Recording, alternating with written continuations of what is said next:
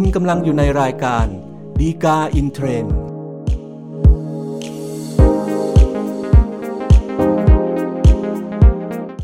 สวัสดีครับท่านผู้ชมท่านผู้ฟังทุกท่านนะครับ พบกันอีกครั้งกับรายการฎีกาอินเทรนด์รายการที่นำสาระที่น่าสนใจจากคำพิพากษาศาลฎีกา มานำเสนอสู่ท่านผู้ชม ท่านผู้ฟังทุกท่านนะครับรายการนี้จัดทำโดยกองสารสนเทศประชาสัมพันธ์สำนักงานศาลยุติธรรมนะครับ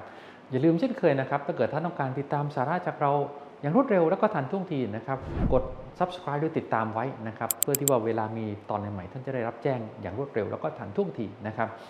สำหรับประเด็นที่เราจะนำมาพูดคุยกันในตอนนี้นะครับ ก็เป็นเรื่องของการนำที่ดินเนี่ยนะครับ ไป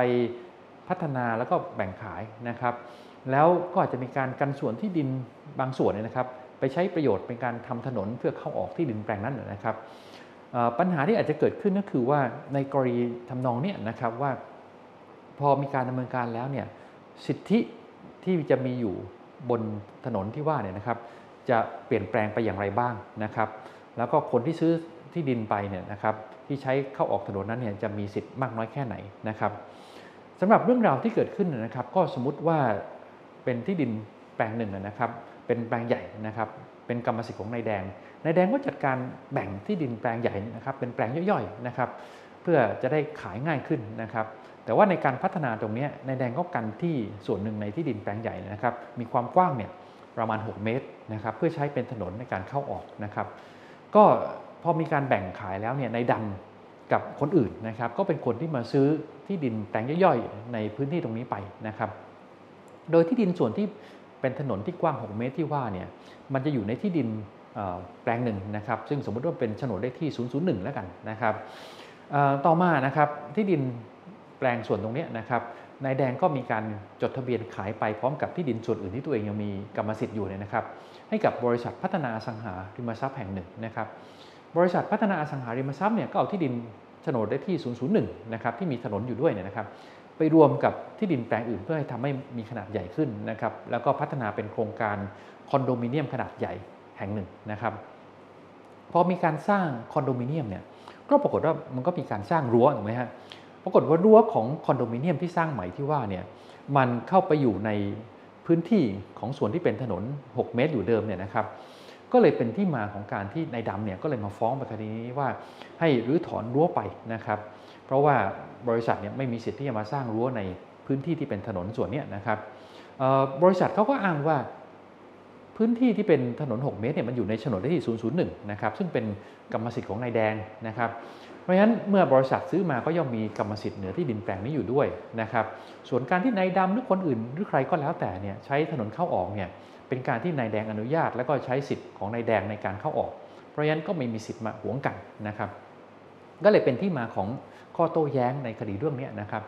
แต่ว่าถามว่าในแง่ของผลทางกฎหมายที่มันจะเกิดขึ้นตามมาเนี่ย มันจะทำให้เกิดผลทางกฎหมายอย่างไรบ้าง แล้วก็มี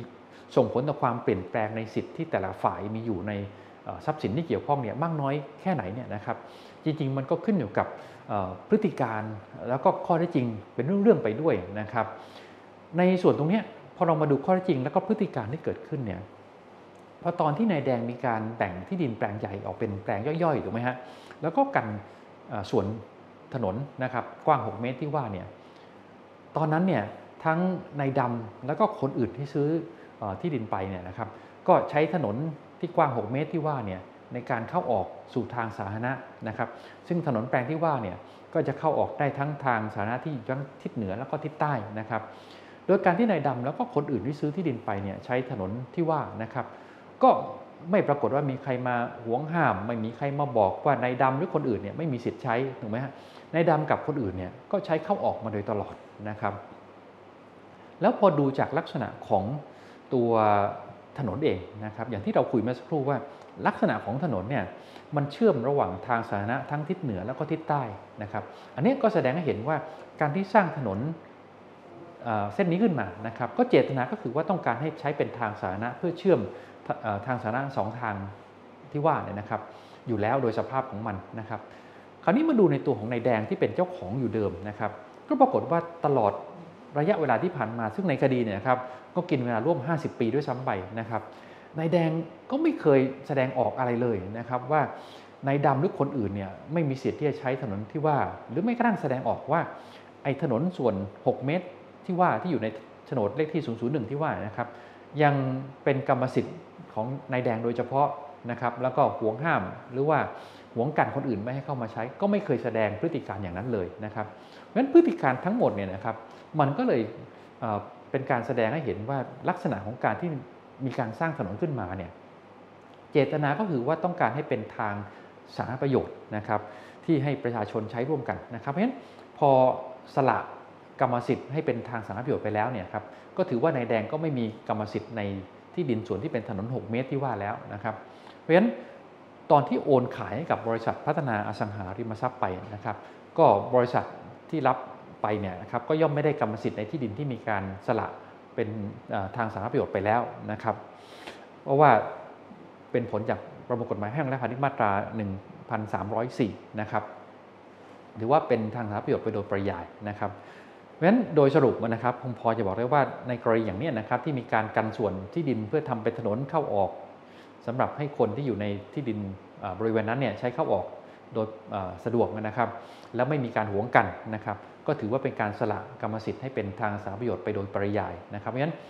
คนที่รับโอนต่อมาก็ไม่มีสิทธิ์ที่จะมาหวงกันในที่ดินส่วนนี้ได้นะครับ ก็เป็นครบถ้วนครับสำหรับรายการดีกาอินเทรนในตอนนี้นะครับ ถ้าเกิดท่านต้องการ ศึกษาเพิ่มเติมนะครับ ดูได้จากคำพิพากษาสารดีกาที่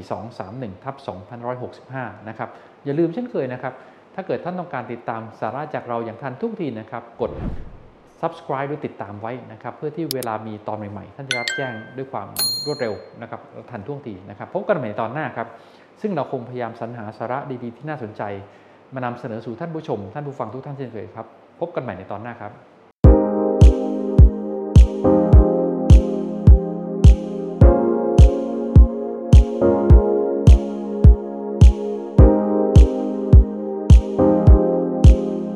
คุณกำลังอยู่ในรายการดีกาอินเทรนด์